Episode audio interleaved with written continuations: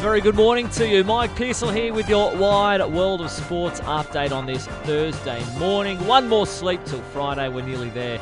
Let's start the day with some fantastic news. Retiring Australian tennis player John Millman is one step closer to securing a dream farewell at the Australian Open. He's advanced to the second round of qualifying with a straight sets win. Millman says emotions are already running high. It's a bit of a scrappy match, but um, probably complemented by the fact that I was just feeling, a, yeah, a little bit different coming out here. Um, nothing can prepare you for your, for your last ever match.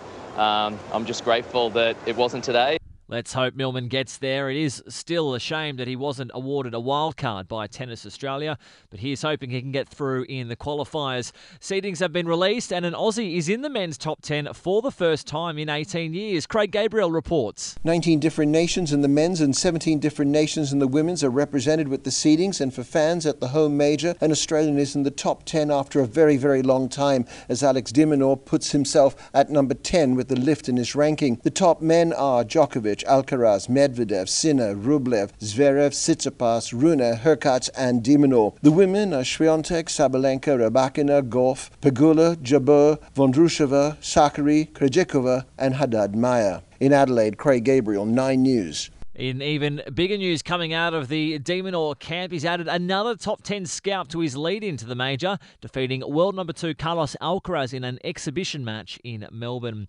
Let's talk cricket now, and George Bailey believes Steve Smith has the potential to be remembered as one of the all time great Australian opening batters. Of course, Smith will move to the top of the order with Cameron Green to bat at four for the series against the West Indies starting next week in Adelaide.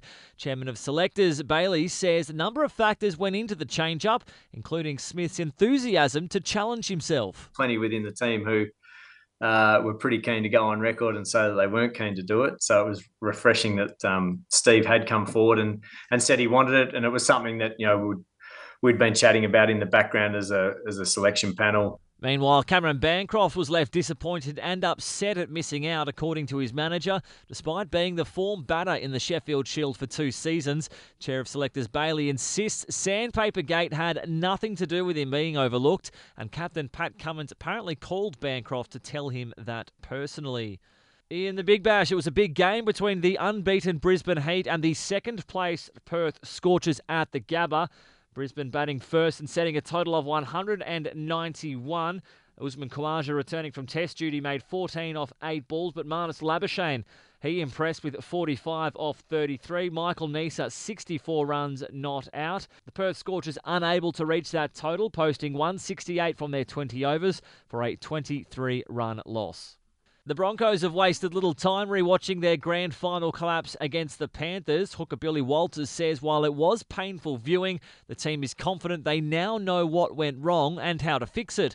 Brisbane's 2024 season kicks off in Las Vegas against the Roosters. Yeah, handling errors, um, way too many of them in the first half, and then. Um, kind of felt like we stopped playing the footy we wanted to play when we got a little bit too far in front. So um, just focusing on those two areas, if we clean that up, um, yeah, we'll be we'll be pretty hard to beat. In AFL, Melbourne's Joel Smith is reportedly facing a suspension of at least two years after testing positive for cocaine. The 27 year old was handed a report from Sports Integrity Australia, which found him to have taken a performance enhancing drug. News Corp says the Key Demons player is expected to fight the finding, which comes after a urine sample was taken during a win in round 23. Football and Martin Boyle is excited to prove his worth for the Socceroos at the Asian Cup in Qatar. Knee injuries ruled him out of the 2020 2022 World Cup and the 2019 Asian Cup. But Boyle says he's not dwelling on that and is keen to repay the faith showed in him by coach Graham Arnold. Personally, it's a great achievement. I've been here twice before, obviously, third time lucky. I'm really excited. I'm really up for the challenge. My family are excited, and yeah, I'm, I really want to you know grasp this and, and give it everything I, that I have.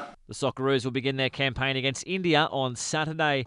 Quickly in golf, Rory McIlroy says a world tour is his dream scenario amid the ongoing talks aimed at ending the civil war between the PGA Tour and LIV Golf. Golf's future remains uncertain with the merger talks still ongoing. McIlroy says he'd love to see a global tour with more events in Australia, South Africa, and Japan. And in Formula One, Haas team principal Gunther Steiner has left the role after 10 years leading the US team.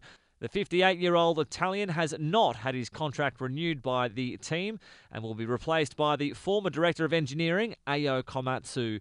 That's the very latest from Wide World of Sports. Mike Pearsall here in the chair. I'll be back with you tomorrow morning, but if you can't wait, catch our afternoon podcast for all the very latest. Thanks so much for joining us.